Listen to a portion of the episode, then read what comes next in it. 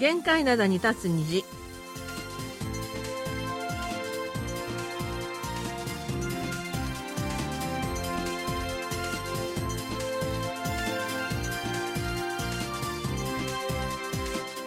皆さん、あんにょがせよ。2月7日水曜日の限界灘に立つ虹、隙間ことゆうちゃんもです、えー日本は東京など関東地方でも積雪があったようですね。ソウルも月曜日の夜は少し降ったのですが、もうすっかり溶けてしまいました。そして今週末の旧正月にかけては連日天気の良い日が続きそうです丸亀のお母さんことケミヨンスンです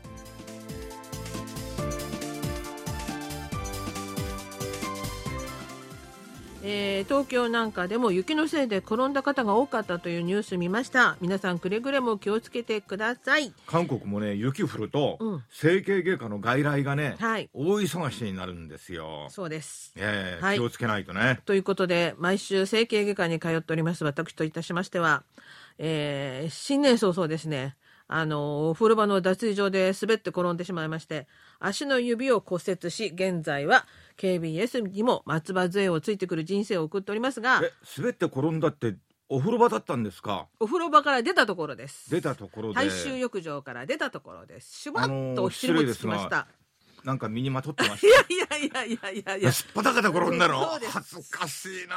本当にね。でも誰も見てなかったみたいでもうささささささ見てなくてよかったね。あさささくささくとあれしたんですが、はいでその隙間さんおっしゃった通りにあの病院に行きますと本当に松葉杖をついた女性が多いんですよね私ぐらいの女性。であ女性はさなんか骨粗鬆症そうそうそうそう。発音ちょっと難しいんだけどそれでなのか、ね男性なんか全然わ男性はほら若い子がなんかスポーツでもしたのかそういう子が来るんですけというか女ど性はね妊娠とか出産の経験があって、うん。骨がちょっと男性よりもろくなるという話もねだも聞いたこんですかとあるんらねですが。今の時期本当に整形外科あの人がたくさんでございますのでリスナーの皆さんも気をつけていただきたいと思います一方日本語放送で連日幸せそうで笑みが絶えないのがチーフのヘインさんでございまして。なんかニコニコしてるんだよな。そういつあってもニコニコしております、ええ。はい。でそんなヘインさんにぴったりの話題がありましたので、えー先ほどヘインちゃんから実際の話もよく聞きましたのでゆっくりご紹介したいと思います。はい。えー韓国では結婚の際に結婚式や披露宴はもちろんウェディング撮影といいまして写真をたくさん撮るんですがその際に着用するウェディングドレス結婚式場やホテルで借りる人もいるんですが専門のショップもたくさんあります。えー日本でもお色直しといって花嫁さんは何度かあの衣装替えをするんですが韓国も同じで結婚式の日だけでも2着以上その他写真撮影まで合わせると5着以上着たりすることになります。結婚式の時もね当然ウェディングドレスとか着るし、うんそれと式終わってあの家族とか親戚とか挨拶する時にもうん。伝統衣装のねあそれもあるんですけあのハンボとどか着るし。はい、最近はほらお式があってその後なんか食事の席にこうずーっと回って挨拶とかするじゃないですか、その時に着替えたりするんですよね。また違う服を着るんですか、はいはいはいはい。で新婚旅行出かける時も着替えてあそうそう。出かけるじゃないですか。はいはい。で,、えーで特にドレスですね、えーそんなドレス選び。あの専門のショップに行ってカーテンがパッと開くと女性がドレスを着てダーンと立っていてそれをソファーに座った男性がニヤニヤしながら可愛いとか言っていう場面よくカンドラに出てくるんですえが。僕もドラマで見たことありますありますよね。はい。このようにドラスドレスを選ぶのにいくつかのショップを訪ねることをドレスツアーと言うんだそうです。はあすごいですね。ツアーね、うんでまあ一箇所じゃ決められないということでしょうねそうです。はい。で、女性は、まあ、彼氏と行ったり、あるいはお母さんとか、女友達などと行くことになります。まあ、一人だとなかなか選びきれないということなんですね。で、普通、1日に2、3軒のドレスショップを訪れ、20着くらいのドレスを着てみるのだそうです。20着ってさ、うん。着るの大変だよね疲れるって言ってましうた。んヘイちゃん。で、まさにお姫様ツアーなんですが、ソウルのカンナムにあるドレスショップでは、その着るのに5万から10万の費用を出すんですって。そうするえ試着してみるのに、えひお金出すんえ、おですか？金出すんです。それで、だいたい4着から5着のドレスを着ることができるんだそうです。で、その場合、ただドレスを着るだけじゃなくて、当日のイメージを出すために、ショップの女性2、3人が、頭をヘアを整えてくれたりアクセサリーをつけてくれたりして手伝ってくれるんですね。はい、でその際に一緒に来ている彼氏とかお友達お母さんは写真をもちろん撮りたくなるんですがショップ側でドレスのデザインの知的財産権保護を理由にこれを禁止しているとでなんかいろいろ着てるとうん、分かんなくなっちゃうじゃないですか。そうそうそうそう。だから写真とか撮って、うん、後でその中から選ぶとか。そう。だショップ23軒回るからどのショップの何番目のドレスだったかなとこうなっちゃうじゃないだけですか。ど写真撮っちゃダメって感じなんですか、はい、ですからあの女性たちは1日に3カ所のショップを訪れ10着以上のドレスを着るのでどのドレスがどのショップで着たものか分からなくなってしまうと。それで、まあ、写真を置い撮っておいて後で検討したいのにショップ側がこれを認めないのでということで、えー中には彼氏に彼氏にドレスを着た姿をいちいちスケッチしてほしいという人もいるしわざわざ美大に通う友人を連れて行ってスケッチをしてもらう人もいるということで実際ヘインチーフもお友達をに行って一緒に行ってもらってお友達がこうスケッチしてくれたの。今見せてくれました。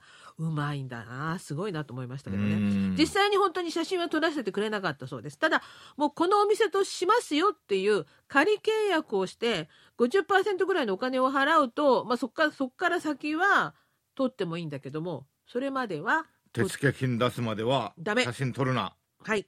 で、なぜそんなことをするかというと、ショップ側はですね、大部分のショップがドレスを直接デザインして制作までしているので、デザインがライバルショップに流出した場合、それを阻止することもできないので、写真撮影は禁止するほかないという立場なんだそうですねうん。まあ、言うことも分かること、一理はあるのかなと思うんですけど、まあ、専門家はですね、ドレスデザインの知的財産権とはいうものの、今の状況は消費者の正当な選択権を侵害しているものと見ることができると。そうだよなあの要するに試着する時にもお金を払うわけだから、うんその自分が十分選択できるようにね、はい。うん、写真とかさちょっと残しておきたいわ取らしてほしいよね。うんはい。えーちなみにヘインチーフは、えーお母さん、お父さん、から彼氏も、お友達もみんなと一緒に行ったらしいんですけども家族。友達総動員だね それで、一番話しておかしかったのは、彼氏は、リアクションの練習をしなきゃいけないと周りから言われていたと。リアクションの練習って何？そのカーテンがパッと開いた時に、うわー、綺麗というこのリアクションですね。あドラマみたいにしなきゃダメなんだそうそう、これを。ブスッとしてたらそう、お後で、花嫁に怒られるんだ後々怒られると。うん。それでまあね一番やっぱりあの指摘が厳しかったのがお母さん実家のお母さんだったってヘンちゃん言ってました。まあそうですよね。思います。お父さんはニヤニヤしていたということですね。まあお母さんは娘さんの結婚式だからうん。いろいろと細かくね、うん。見てアドバイスするんでしょうね、はい。ちなみに隙間さんだったらお嬢さんいますけども一緒に行こうって言ったらどうです？行きませんね なの自分で選べって言いたいですね。あそう。あの私が結婚する時は新郎彼氏はそんなとこ行きませんでしたよ、昔はね、うん。うんうん。まあしょうがないじゃないですか今はそういう。今の彼氏は大変だ。だから結婚の準備の時から一緒にしなきゃいけないってそういうことですよね、うん。はい。ということで、それでは今日最初の曲です。テヤンが歌います。ウェディングドレス。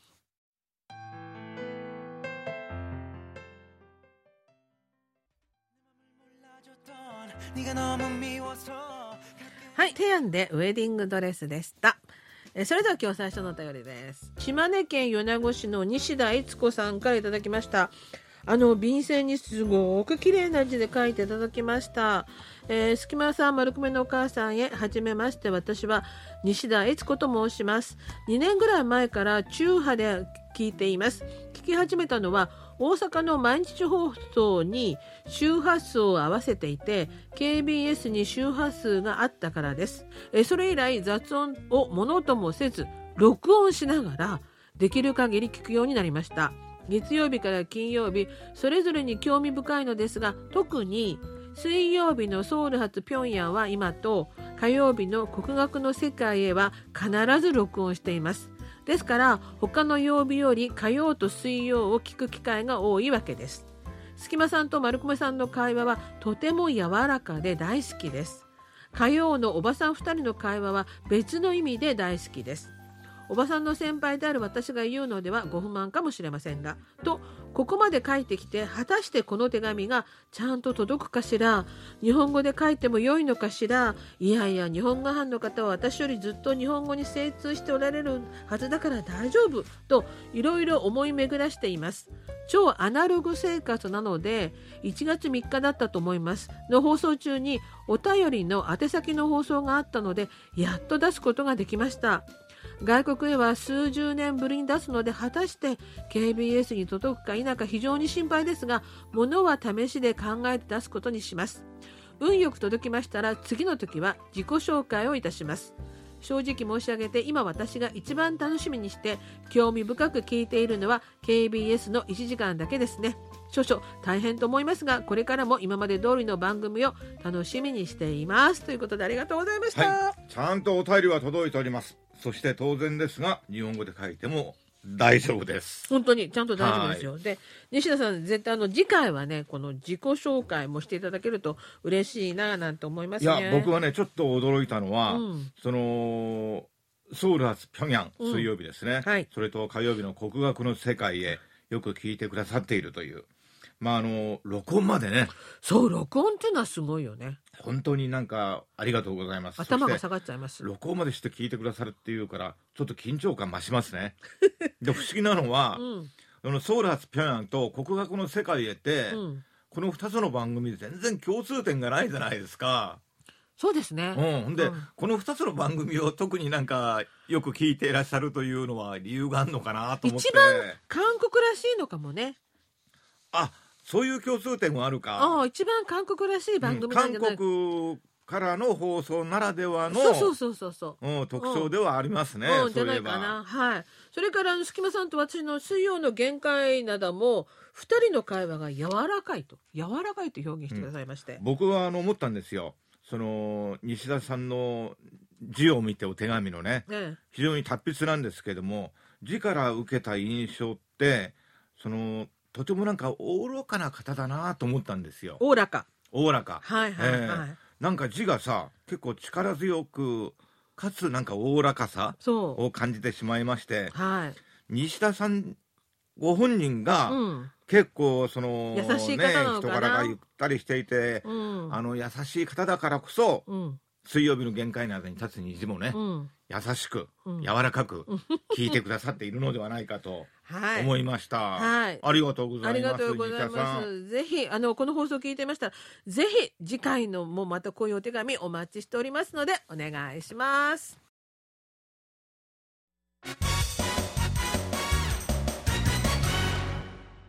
いっちゃなよ。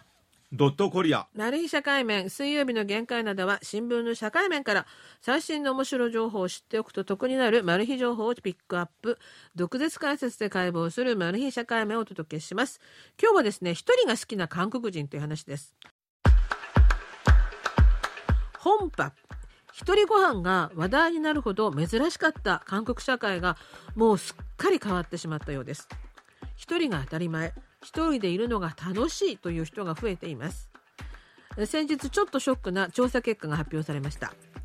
世界的な家具メーカー IKEA が全世界38カ国の消費者3万7428人を対象に2023年に行った2023ライフアットホームリポートの調査の結果韓国人の40%は家に一人でいる時楽しさを感じるという質問にそうだと答えていました。これは調査を行った38カ国の中で最も大きい数字でした。以下シンガポール38%日本35%スイス33%の順で世界平均は30%でした。また家で家族と一緒に笑って過ごす時間に楽しさを感じるという質問には韓国は今度は一番低い14%の回答にとどまりました。日本は36位の21%、1位はアイルランドの43%でした。世界平均は33%です。えつまり韓国人は家で家族と共に過ごすよりも1人で休息を取る方が楽だと考えているということのようです。そして韓国人は他の国に比べて子供や孫と過ごす時間に対する関心が低いことも分かりました。家で子供や孫を育てながら喜びとやりがいを感じるという質問にそうだと答えた人は8%に過ぎませんでした。もちろん世界で一番低い数字です。世界平均は22%日本も10%でした。では余暇はどう過ごすか。家で一人で昼寝をした方が良いという質問に28%がそうだと答えています。また一人で寝た方が熟睡できるという人も30%でやはり世界で一番多くなっていました。スンミョン女子大学経営学科のソ・ヨング教授は1980年代から90年代半ばまでは韓国はヨーロッパやアメリカよりも家庭共同体を重視し隣人と強い絆を交わす社会だと考えられていましたが2000年代に入って個人主義が強くなり最近ではこれを超えて破片化した人生を生きるナノ社会の要素を呈していると分析しています。一方この調査を実施した IKEA のチームは韓国のこのような結果を経済的負担とプライバシーがきちんと保護されないのではないかという不安。健康問題に対する懸念が大きく作用しているのではないかと分析しています。IKEA の関係者は韓国人回答者は経済的負担やプライバシー健康問題に対する懸念が世界平均よりも高いことが分かったとしてこれらに対する懸念と不安が大きいほど隣人と付き合うよりも1人だけの安全な時間をより重要に考える傾向が強くなると話しています。また伝統的に西洋に比べて私生活よりも共同体生活をより重視していると考えられてきた韓国社会が大きく変わっていることが分かります。これに対して IKEA の関係者は韓国は共同体を中心とする社会から個人を中心とする社会へと転換していく過程でプライバシーの保護が多くの脚光を浴び始めていると分析しています。2013年から続いている人気バラエティ番組に「私は一人で暮らす」シングルの「ハッピーライフ」というのがあります。一人暮らしをしている芸能人の家にカメラを置いてプライベートライフを撮影するというものです。この番組を見ていると確かに一人暮らしが楽しそうに思えてきます。うちの主人はこの番組を見るたびにこういう番組をしているから結婚したり子供を産んだりしなくなるんだと怒っています。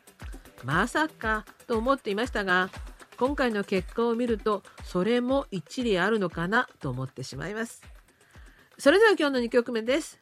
ペク・イエーリンが歌います。本じゃつじま一人にしないで。はい、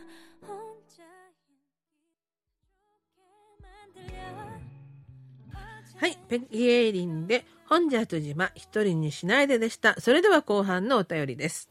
はい、えー、ラジオネーム双葉俊明さんからいただきました。1月17日水曜日の限界などに立つ虹で韓国プロ野球ロボ審判の話がありました。私は審判員の正確な判定は当然のことですが、機械よりも人間が判定している方がいいと思います。日本ではたまに元審判や関係者にインタビューした本が出版されますがその中で大昔にフォアボールになるはずがボールカウントを間違えてスリーボールで試合が続行。守備側チームは気づいていてラッキーと黙っていたら次の球がホームランになってしまい結果として損をするエピソードが紹介されていました。他にはアクションが独特だと話題になる審判員もいて大声援の中でも聞こえる絶叫ストライクコール。白井和幸さん。見逃し三振のポーズが卍に見える敷田直人さん。特に敷田さんはファンや選手もモノマネするほど人気でスポーツ番組で特集されゲームのモデルになるほどです。VTR 判定が導入されたりミスジャッジばかり注目されていますがこういう人間味のある審判の方が私は好きです韓国野球界には個性的だと話題になる審判はいらっしゃいますか？はい、ありがとうございました。はいあの双葉さんあの YouTube のチャあれも教えていただいたんですけども、気合のコール集ということで私見ました。日本のプロ野球の審判さん本当に個性的な方がいっぱいいるんだなと思ってびっくりしました。韓国もねあのテコンドうん日本の空手みたいに、はい。テコンドーのあの型のね突きとかね、うん。そういった感じを真似てやる人いるんですか？あジャッジする人がいてその審判ね結構あの人気なんですよ。あそうなんだ。でやっぱりいるんだ。ストライク三振とか出てくるとすごいあのオーバーアクションというかすい。ごいアクションでうん。観衆からねすごい拍手受けたりするの。選手じゃないのにいやーやっぱいるんだ、うどこにもいるんですね名物審判っていうのはね。はい。なるほどなるほど、えーそれで私はあのこのプロ野球の審判さんってどんな感じなのかなってちょっと調べてみたら給与と資格に関する記事があったんですがだいたい年俸は5000万から6000万で月給にすると月400万から500万ウォン。でかつ固定職ではなく毎年契約を更新する契約職ただ経験を積むと年俸も上がり競技手当もつくそうで中には年俸が1億ウォンを超える人もいて子どもの教育費とか健康診断などの福利し福利厚生もあると。うん結構なんかあの前にテレビで見たんだけど審判学校みたいなやつがあってあはいはいはい。みんなでねうんストライクあるいはセーフ、うん、練習してました。うんそういうあのあれ振りっていうんですかね、はいはいはいはい。動作ええ。を基本的な動作ですから、はいあの練習してるんですよ。あなるほどね。結構みんな真面目にやってるもんだから、うんちょっと面白かったな。はであの隙間さんおっしゃるようにあの韓国の場合選手出身の審判が優待されるので選手出身の人多いそうなんです。それでだけど全然なんかね野球したこともないとあいそううそう人もいまそうそうそうしたよ。でそういう野球したことのない選手出身じゃない方は隙間さんおっしゃるように協会の審判教育課程っていうのがありまして、うんうんそれを修了し成績が良ければ、えー1軍2軍じゃなくて3軍から審判を始めて5年以上2軍3軍での経験を積んだ後に1軍の審判を務めるとあ審判さんもちゃんと下積みが必要なんだ。みたいですね。選手と同じようにねだからそれこそ一軍のあのテレビでやってる試合に出てくる審判さんというのはもう皆さんベテランばっかりってことですよね、うん韓国もね。あそれとね僕お便りになったあれがちょっと知りたいんですよ。フォーボールなのに、うんスリーボールだだと思って、んもう一球やったわけでしょ？そうそうそうでホームランになっちゃったじゃないですか。はい、だけど後でこれ分かったわけでしょ？うん、そうするとその試合ってどうなったんですかね？もちろんホームランがそのまま有効じゃないですか？認められたんですか？それともあのだってほら法律とかも新しく施行されるとその前の時点のことについても適用しますよって訴求するとか言うじゃないですか。だから訴求してチームあの試合やり直したのかいやいやいやあるいは試合認められたのか。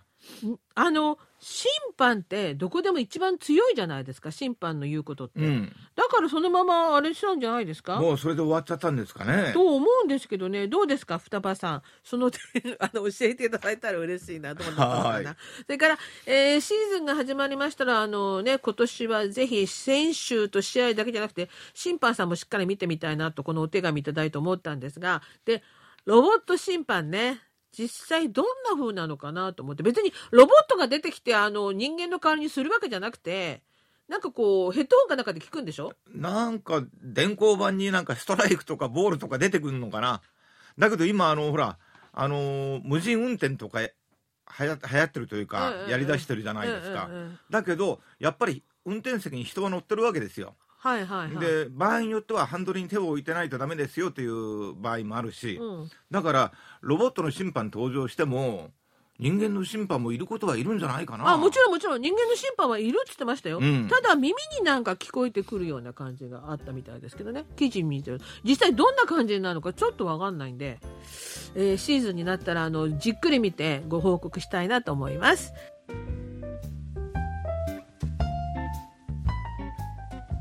えー、ということで今週末また旧正月ということですね。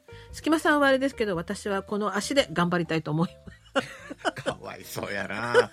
いろいろね、うん、あのおさお供え物もあるし、うん、正月料理もあるしね。そうそうそう。頑張ってよ。はい、テーブルの前に座ってひたすらチョンを焼きたいと思います。ということで、それではまた来週水曜日のお相手は、隙間ことゆうちゃんもと、丸ルのお母さんことキムヨシんンでした。ありですよ。